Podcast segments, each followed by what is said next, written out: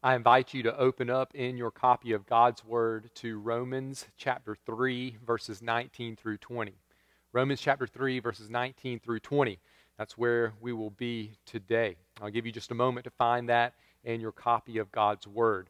And then I'll read it, and uh, we will um, seek to uh, know and understand what God's Word is saying to us. Romans chapter 3, verses 19 through 20. This is the Word of God. Now we know that whatever the law says, it speaks to those who are under the law, so that every mouth may be stopped, and the whole world may be held accountable to God. For by works of the law, no human being will be justified in his sight, since through the law comes knowledge of sin. This is the word of the Lord. Would you pray with me? Heavenly Father, would you uh, help us to understand uh, your word today? Father, teach us, give us teachable spirits. Uh, Father, uh, mold us into uh, the, the people that you call us to be. Father, prick our hearts um, if there's sin in our hearts, Lord, and above all, draw us to Jesus, uh, who is the author and perfecter of our faith. Lord, we ask this in the name of Jesus for his glory. Amen. The title of our message today is Saving Righteousness Needed. Saving Righteousness Needed from Romans chapter 3, verses 19 through 20. One of my goals for the new year is to fix my driveway. Fix my driveway. My driveway is in really bad shape. It is full of potholes and ruts and mud holes, mud pits. Um, it, it's a mess. Driving across it reveals a great need and a load of gravel will meet that need, maybe a couple of loads of gravel. And if I told my wife tomorrow that a load of gravel was on the way, uh, she would probably say something like, That's great news. That's great news. Why? Because we need a load of gravel. And that need being met would be great news. In the book of Romans, the Apostle Paul unpacks the greatest news in all of the world. And he does so in great detail. Romans is a magnificent book. If you think about our lives like my really messed up driveway, you could understand the layout of the book of Romans this way. In Romans chapter 1, uh, through chapter 3, verse 20. So Romans 1 1 through chapter 3, verse 20. Uh, Paul drives us across the messed up driveway in order to understand how broken we are in, other words, he gives us the bad news. And, friends, it's really bad news. The driveway of our lives is rougher than rough. It seems to be in complete disrepair. Then in Romans chapter 3, verses 21 through 26, just those six verses, Paul dumps out the load of gravel, if you will, which is the solution to the problem. And this solution is the gospel. In just a few verses, he just kind of dumps it all out there in front of us. Then in Romans chapter 3, uh, verse 27 through chapter 11, Paul spreads out the gravel. Uh, in other words, he goes into detail concerning how the solution actually fixes the problem. Um, he, he applies the gospel to the problem uh, of our lives, which we'll talk about in just a few moments. Uh, then in Romans chapter 12 uh, through chapter 16, that's the rest of the book of Romans, Paul teaches us how to drive across this new gravel. In other words, now that the greatest problem has been solved, now that the brokenness has been fixed, what impact does it have on uh, how we live our lives? Uh, how do we apply the gospel to everyday life once we have believed the gospel for salvation? So that, that's the basic layout of the book of Romans. Now, I, am not planning to preach through the book of Romans uh, right now, um, uh, though I do look forward to the day when we study through the whole book uh, as a church family. Uh, but instead, what I want to do over the next few weeks is, is spend some time at the pile of gravel. It, that is that second section in the book of Romans, uh, Romans chapter 3, verse 21 through 26. There, Paul just unloads in a matter of these six verses uh, the greatest news of all times. And he just packs it into six incredible verses. What I want us to do in, in the series of sermons, which I'm entitling The Greatest News, is to sit and ponder and enjoy deepening our understanding of the gospel. So, Lord willing, we're going to spend a, a, few weeks examining this greatest news of all times as is summarized in uh, Romans chapter 3, verses 21 through 26. But you're probably thinking, well, you didn't just read those verses, you read verses 19 through 20. I know, there's a reason for that. You see, to really appreciate the pile of gravel, we need to make sure we understand just how bad and broken down the driveway is. And so before we get to verses 21 through 26, I want us to look at verses 19 through 20. Uh, these, these last two verses in that first main section of Romans, um, in, these, in these verses, Paul unpacks just how broken down we are as, uh, as human beings. Um, it's kind of a summary, if you will, of the argument um, or, or, or the, the final point of his argument that he's making since really chapter 1. These two verses, Romans chapter 3, verses 19 through 20, um, they point to the utter hopelessness of fixing our greatest problem through self effort, namely through adherence to the law. Romans chapter 3, verses 19 through 20 teaches us this the law does not make us righteous, but reveals our need to be counted righteous. Please hear that very clearly. The law does not make us righteous, but reveals our need to be counted righteous. By the time we get to verse 19 of chapter 3, Paul has gone to great lengths to expose the greatest need of humanity. If you were to back up to chapter 1, verse 17, you'd see Paul mention the righteousness of God, and he says that it's being revealed. Then in the very next verse, chapter 1, verse 18, Paul says, For the wrath of God is revealed from heaven against all ungodliness and unrighteousness of men, who by their unrighteousness suppress the truth. You see, here's the great theme of Romans righteousness versus unrighteousness. God is righteous, we are unrighteous, which means humans, we should suffer the wrath of God. So then, how can humans who are unrighteous be counted righteous before God or in the sight of God? Is there a way? Is that possible? Humans have been trying to answer this question since we became unrighteous all the way back in the Garden of Eden. And though it may look like we've come up with all sorts of different ways, different human inventions of being counted righteous, humans have uh, only ever come up with one way. The one way that humans have come up uh, is to earn it. How, how am I going to be righteous before God? Well, I've got to earn it. No matter where you go in history, no matter where you go geographically, no matter where you go culturally, you will find people trying to earn a righteous standing before God, or for those who are polytheistic, before uh, righteous standing before their gods. Now, this may take uh, this, this one way of earning your righteousness might take a variety of shapes and sizes. Uh, for instance, uh, for the Hindu, it is striving to achieve dharma, which is this, um, this almost perfected state of right living, and eventually achieving moksha, which is a release from the cycle of life and death. And it's striving to achieve these things through right living, basically trying to achieve right living through right living. For the Buddhist, it's striving to achieve nirvana through adherence to what is called the Eightfold Path.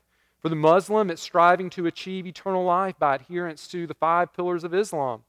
For many Jews, it is striving to live in accordance with God's revealed law, as we find in the Old Testament. For many people who call themselves Christians, it is striving to live in accordance with God's revealed law, or for some, just trying to do more good than bad, or just trying not to get into too much trouble. But what each of these have in common with one another is that they all depend upon self effort, upon human self effort. They all depend upon what I can do to earn the right standing I need before God. And yet, God's word clearly states that even if it is His law we are trying to follow, the law cannot provide us with the righteousness that we need. The law cannot provide us with the righteousness we, we need. I want to share with you five truths about the law from Romans chapter 3, verses 19 through 20.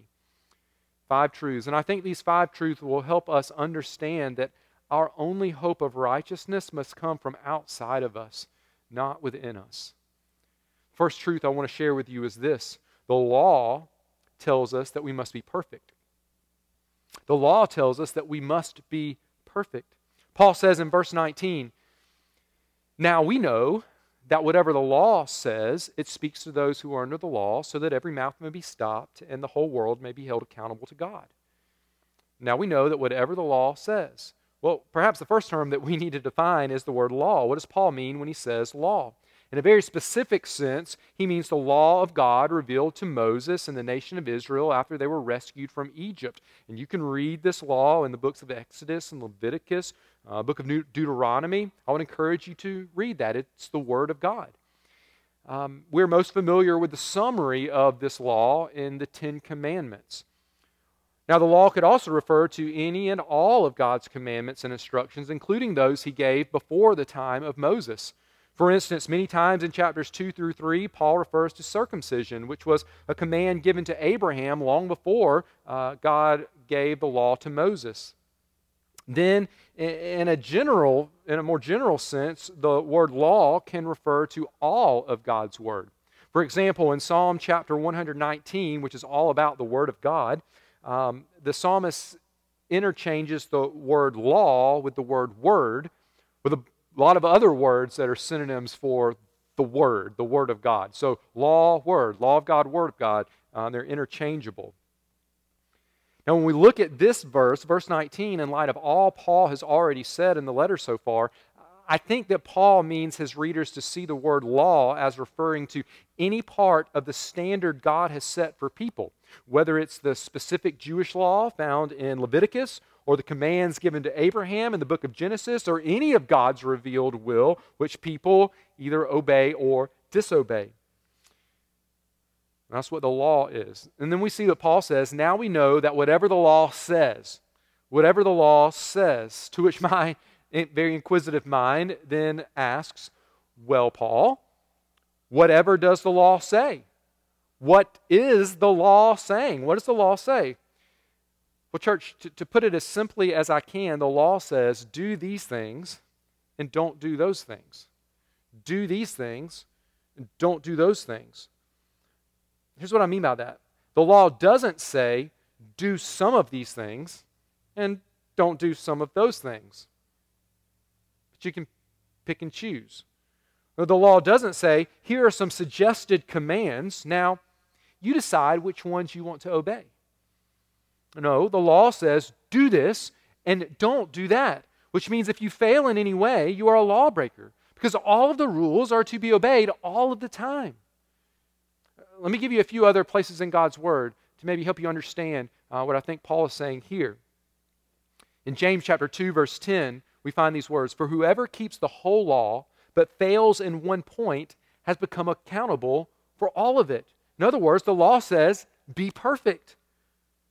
When Moses finished reminding the Israelites of the law just before they entered the promised land, he said this in Deuteronomy chapter 27, verse 26 Cursed be anyone who does not confirm the words of this law by doing them. Did you catch that? Cursed be anyone who does not confirm the words of this law by doing them. All of the words. And we're to do them, not talk about them, not memorize them, um, though that could be helpful, but ultimately we're to do them. And cursed be anyone who does not do them. There are no exceptions. Do the words of the law or be cursed. The law tells us we must be perfect. Let's go to Jesus. In Jesus' day, the people who were most obedient, at least outwardly, uh, most obedient to the law of God were the Pharisees. Uh, often the Pharisees get a bad rap, and rightfully so, but outwardly they were the best of the best when it came to God's law. Now, people would look at the Pharisees and think, oh, if I could only be as good as the Pharisees, if I could only be as righteous as those Pharisees. And yet Jesus said this He said, For I tell you, unless your righteousness exceeds that of the scribes and Pharisees, you will never enter the kingdom of heaven. Oh my goodness, Can, do you understand what Jesus is saying?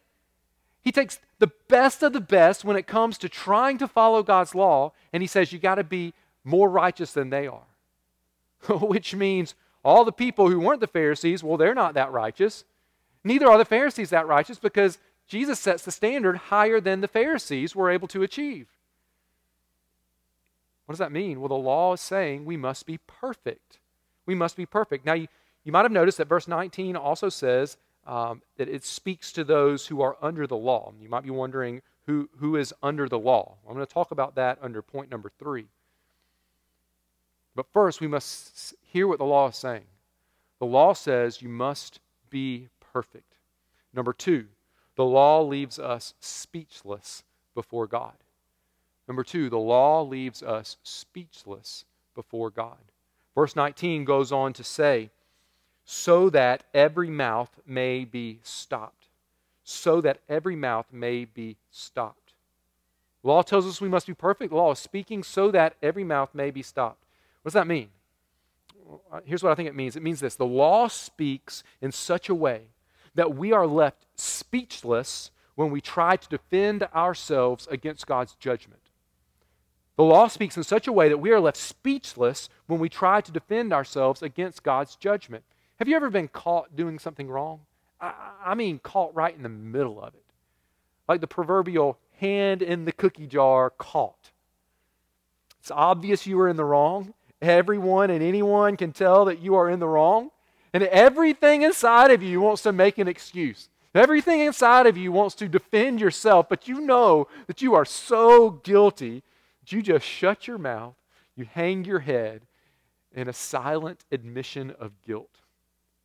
Now, maybe you've been there, maybe you haven't, but friends, that's where we all will be if we stand before God one day thinking that our obedience to God's law will make us righteous in His sight. You see, on that day, if I try to say, but, but, but I did this right thing, the law says, but you did this wrong thing.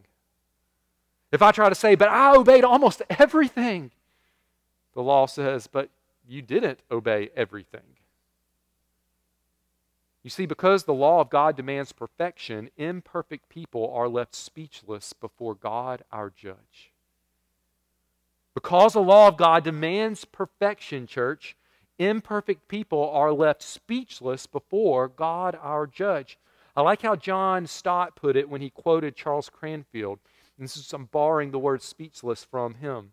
Stott said, These words, writes Professor Cranfield, quote, evoke the picture of the defendant in court who, given the opportunity to speak in his own defense, is speechless because of the weight of the evidence which has been brought against him. And then Stott continues with these words There is nothing to wait for but the pronouncement and execution of the sentence. Friends, our human nature wants to defend ourselves. You, you know it. Uh, we want to defend ourselves. We want to say, but, but look at this good thing that I did. Uh, look at this good thing that I did. But if we try to defend ourselves before God, we will be left speechless. Like the little boy covered in mud standing before his daddy who just told him not to play in the mud before they left to go to grandma's house. So we will stand before God one day if our hope is in our obedience to the law, if our hope is in our own self effort to live righteously before God. We will stand dirty in our imperfection unrighteous before a righteous God. There will be nothing to stay, say. We will stand guilty as charged. So, number one, the law tells us we must be perfect. Number two, the law leaves us speechless before God. Number three, the law holds us all accountable to God. The law holds us all accountable to God. Notice the end of verse 19. Paul says, so that the whole world may be held accountable to God. You see that? He says, Now we know that whatever the law says, it speaks to those who are under the law, so that every mouth may be stopped, and the whole world may be held accountable to God. So that the whole world may be held accountable to God. First, I want you to notice that it is the whole world that Paul is referring to. And we might think that he is just talking about Jews, since he refers to those who are under the law at the beginning of the verse. But if you study chapters 1 through 3 carefully, you will see that Paul has been making the case that all people, both Jews and Gentiles, when he says Jews and Gentiles, that covers everybody in the world. All people, both Jews and Gentiles, are in the same boat when it comes to their standing before God. Just as a matter of, of, of summary, just to hit some of the highlights, um, I would encourage you to go back and read all of chapters 1 through 3. But notice chapter 2, verse 14 through 16. There he says that the Gentiles have the law written on their heart, not in a saving way, in the new covenant way, where God writes, writes his law in our hearts, but, but in a way that means that all people are born with an innate understanding of right and wrong. You don't have to have the Ten Commandments in front of you. You can never have heard of the Ten Commandments to know that murdering somebody is wrong or to know that stealing something from somebody is wrong. And then in chapter 3, verse 9, you can glance there. Chapter 3, verse 9, he said, For we have already charged that all, both Jews and Greeks, are under sin. It's pretty clear, right? That all, both Jews and Greeks, are under sin. And then in chapter 3, verse 10 through 18, he quotes multiple verses from the Old Testament scriptures which affirm that claim beginning with this one none is righteous, no, not one. You see, the Gentiles can't weasel their way out of this predicament by claiming to not have the written law of God. Oh, we don't have the written law of God. We weren't given it, so we, we, that's our excuse. It doesn't work. And the Jews can't weasel their way out of this predicament by claiming to be privileged. Oh, we're the special people of God. God gave us His law. No, they can't weasel their way out in that way. And so this passage here is talking about everyone in the world, all people, which includes you and me. Now let's look at this phrase are held accountable to God. Are held accountable to God. What does it mean to be held accountable to someone or something? To be accountable means you have to give an answer for what you've done. To be accountable, someone means you gotta, you gotta, you gotta give an answer to how you've acted, what you've done. Perhaps you say, okay, okay, okay. I got you. I've done some I've done some bad things. I, I got some mud on me when I was supposed to be clean. But but is it really that big of a deal? Mean, why are you making such a big deal out about uh, uh out of this? Is it that big of a deal? Let me put it to you the simplest way I know how. Yes. Yes. It really is a really big deal. Why? Well, think about it this way the seriousness of breaking a law is greatly determined by the power and position of the one who made the law which has been broken. The seriousness of breaking a law is greatly determined by the power and position of the one who made the law which has been broken. For instance, if my four year old daughter breaks a rule that her five year old sister gave to her, it's not that big of a deal, except, of course, to the five year old, right? Uh, she thinks her word is law sometimes.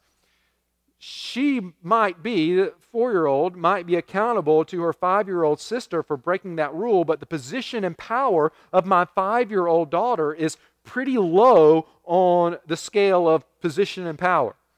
However, if my four year old daughter breaks a, a, a, rule that her mommy and daddy give to her, then it's a much bigger deal. Why? Because she is accountable to my wife and I. She's accountable to her parents.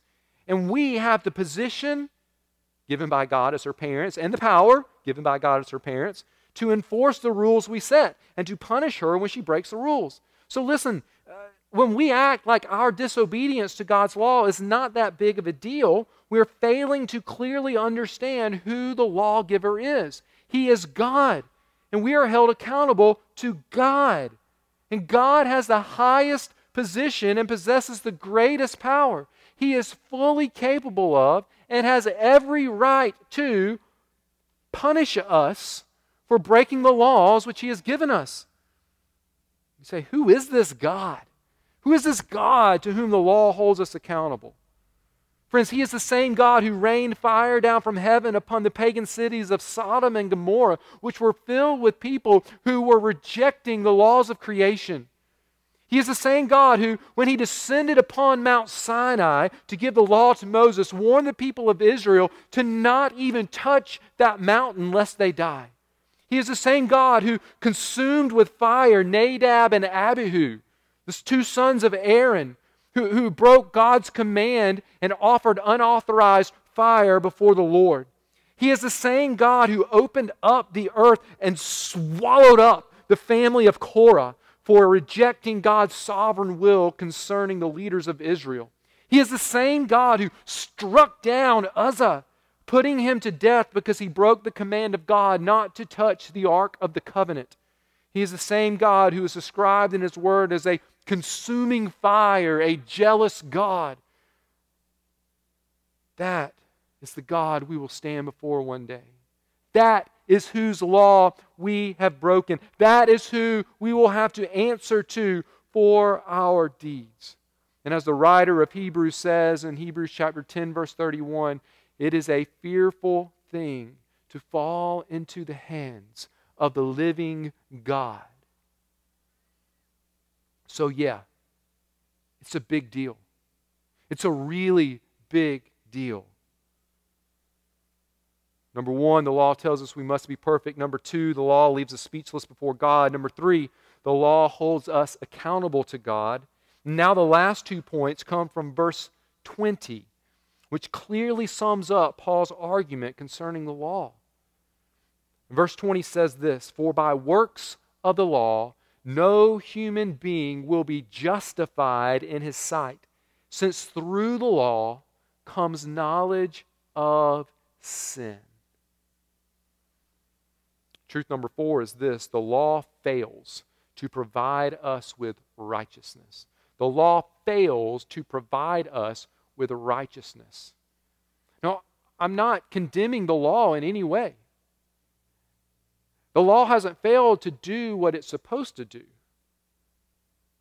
The law fails to do what we often want it to do, but it's not what God intended for it to do. The law fails to provide us with righteousness. Remember, I said that the theme of Romans is righteousness versus unrighteousness. That God is righteous we are unrighteous. And is there a way for an unrighteous people to be counted as righteous? For three chapters, chapters 1 through 3, Paul has been making the case for how bad we are and how human effort will never be enough for us to be counted as righteous. And here he just lays it out very clearly. For by works of the law, no human being will be justified in his sight. The word justified means to be counted righteous. And his sight is referring to God's sight, our judge. For by works of the law, no human being will be counted righteous in the sight of God. Church, let me try to explain it to you this way. Because God is righteous, He can only allow those who are righteous to enter into His presence to live with Him forever. Only those who are righteous can come before Him. And this verse, along with the rest of Scripture, tells us that God will not count a single person righteous according to works of the law. Not a single person. In other words, there will not be one person in heaven who is there because of their obedience to God's law. Not one.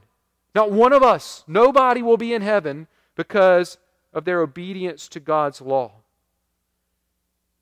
Do you need to hear it again for emphasis? Sometimes I do. Listen to Paul's words to the Galatians in chapter 2, verse 16. Yet we know that a person is not justified by works of the law. Listen to what he says in Galatians chapter 3, verse 11. Now it is evident that no one is justified before God by the law. He says it over and over. God's word says it over and over. Friends, it cannot be clear. You cannot escape eternal punishment through trying to obey some list of do's and don'ts, even if that list comes from God. And yet, there's so many people who are staking their hope for eternal life in their obedience to the law. So many people who think their good will outweigh their bad, and God will accept them based upon that. So many people who think that they will be able to say, But look at what I did over here, God. I mean, look. Look at how many times I went to church. Look at how much money I gave. Look at my perfect Sunday school attendance. Look at how I helped this person or helped that person. Look at how I served as a deacon or a member of a, a church committee or as a pastor or as a Bible study leader. Look at how I organized humanitarian efforts and, and mission endeavors. Look how I did what was right when my friends or my spouse or my kids were doing what was wrong. Look, look at what I've done, and yet their mouths will be stopped, and they will hear these words Depart from me, for I never knew you. Say, Zach, I think you've crossed the line. I think you're being a little too harsh here. Well, let me read to you something Jesus said, and then let, I'll let you decide whether I'm being too harsh or whether I'm I'm simply warning you with truth. In Matthew chapter 7, verse 21 through 23, we find Jesus speaking these words Not everyone who says to me, Lord, Lord, will enter the kingdom of heaven, but only the one who does the will of my Father who is in heaven. Many will say to me on that day, Lord, Lord, did we not prophesy in your name, and in your name drive out demons, and in your name perform many miracles? Then I will tell them plainly, Jesus says, I never knew you. Away from me, you evildoers. Why? Why will Jesus say that to people who have tried to do good things, even good things in His name? It's because they're not tr- merely trying to do good works, but they are trusting in their good works. And by works of the law, no human being will be justified in His sight. Friend, if that's you today, then please stop trusting the law to do something that the law can never do, and that is make you righteous. Unfortunately, when we depend upon the law, when we just try to be good people, then people may praise us at our funeral for being a good person, but we will be suffering God's eternal wrath as they do. So, if the law cannot make us righteous, then what can the law do? What is its purpose? What, what can the law do? Truth number five the law reveals our greatest problem and our greatest need. The law reveals our greatest problem and our greatest need. Is there any benefit to the law? Absolutely. God gave it. Yes, it's good. The law reveals our greatest problem and therefore reveals our greatest need. Paul concludes this bad news section of the letter with these words Since through the law comes knowledge of sin. See verse 20? For by works of the law, no human being will be justified in his sight since through the law comes knowledge of sin. What is he saying? He is saying that the law cannot declare us righteous, but it can declare us unrighteous.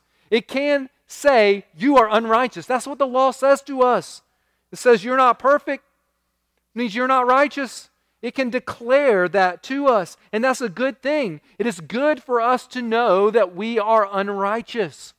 Why is that a good thing? Well, as long as we think that we are righteous or that we can become righteous through our self effort, then we will keep believing that we don't have a problem big enough to need God's divine grace to solve. We'll think we can do it on our own. But, friends, the law reveals that we have a serious problem. The law says loudly for those who have ears to hear you have a problem that you cannot fix. That's what the law says. And that problem is sin. That problem is sin. Through the law comes knowledge of sin. Church, the law reveals that our greatest problem is sin. Our greatest problem is not a failure of our parents to raise us right, or a failure of government to legislate right or failure, failure of a political leader to lead us right, or a failure of a doctor to diagnose us right, or the failure of an earthly judge to rule a case right. Those are, might be problems, but those are not our greatest problems. Our greatest problem is our failure to live right before God. And the Bible calls that sin. Our greatest problem as humanity is not a climate problem or a political party problem or an economic problem or a family problem or a social justice problem or, a government problem or a First Amendment or Second Amendment or any other amendment problem. Our greatest problem is a heart problem that leads to a thinking problem that leads to a behavior problem that the Bible calls sin. And if you don't think you have this problem called sin, all you have to do, that's what this message has been about, what this passage is about, all you have to do is compare your life to the law of God. And you will very quickly see that you, as Paul says in verse 23, just like every other person in the world, fall short of the glory of God. The law doesn't just reveal our greatest problem. You see, in revealing our greatest problem, it also reveals our greatest need. Our greatest need is to be counted righteous even though we are not righteous. Our greatest need is for a righteousness to come to us from outside of us, since all that we have within us is unrighteousness. You see, here's the point that Paul is making. Here's the point for us today. The, the law reveals that our greatest problem is sin. And in so doing, it reveals that our greatest need is a Savior who will take away our sin. Or we could use the word righteousness and unrighteousness. The law reveals that our greatest problem is unrighteousness before God. And in so doing, it reveals that our greatest need is a Savior who will make us righteous. And that is exactly what God has given to us. Paul unloads the good news of Jesus in verses 21 through 26. He says this, but now the righteousness of God has been manifested apart from the law Although the law and the prophets bear witness to it, the righteousness of God through faith in Jesus Christ for all who believe. For there is no distinction, for all have sinned and fall short of the glory of God, and are justified by his grace as a gift through the redemption that is in Christ Jesus, whom God put forward as a propitiation by his blood to be received by faith. This was to show God's righteousness because in his divine forbearance he had passed over former sins. It was to show his righteousness at the present time so that he might be just and the justifier of the one who has faith in Jesus. Now, Lord willing, we will examine and study in detail and delight in this gospel message over the next few weeks as we unpack those verses. But for now, know this there is a way for you to be counted righteous. And that way is Jesus. He left heaven and came to earth. He lived a perfectly righteous life and then he died on the cross, taking your punishment upon himself. He took your sin upon himself in order to give you his righteousness. But it's not by works of the law that you get this gift of righteousness. Instead, it is by God's grace through your faith in Jesus. You must depend upon the work of Jesus to save you, not upon your own work to save you. And if you will believe in Jesus, He will save you. He is the solution to your greatest problem, He is the answer to your greatest need. Friends, it's one thing for me to tell you that my driveway is broken down and is in need, desperate need of gravel. It's another thing for me to drive you down my driveway and let you see and feel just how broken down it is.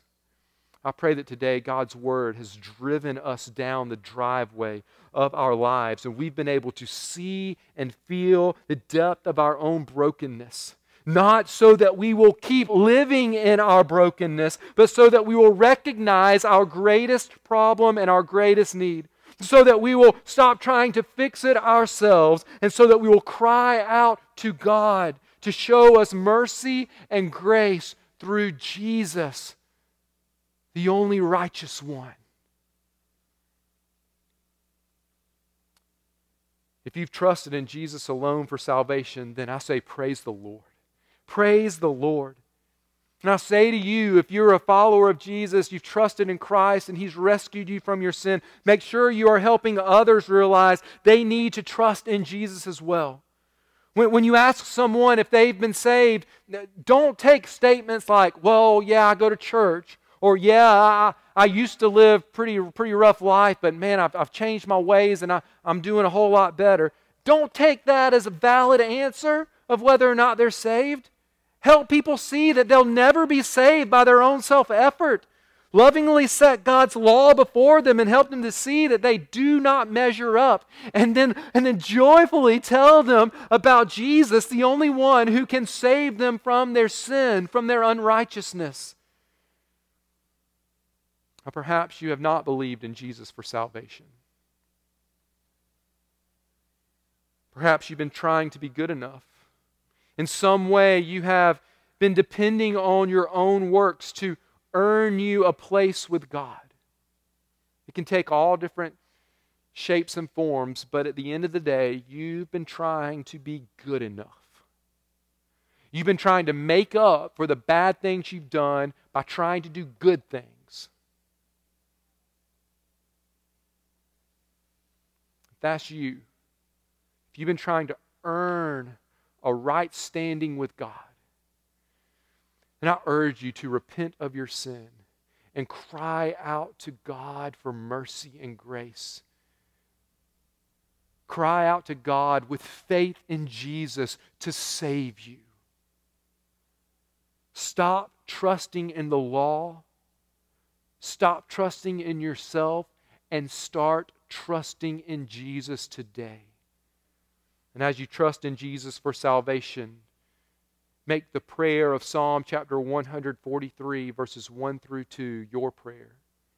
The psalmist writes Hear my prayer, O Lord. Give ear to my pleas for mercy. In your faithfulness, answer me. In your righteousness, enter not into judgment with your servant, for no one living is righteous before you.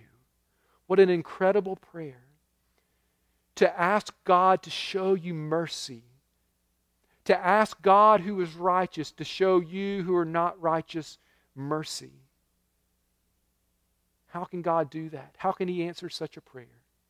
It's because He has sent Jesus to be righteous for you and to take your punishment upon Himself. And so, will you trust in Jesus today? Will you trust in Christ and be rescued?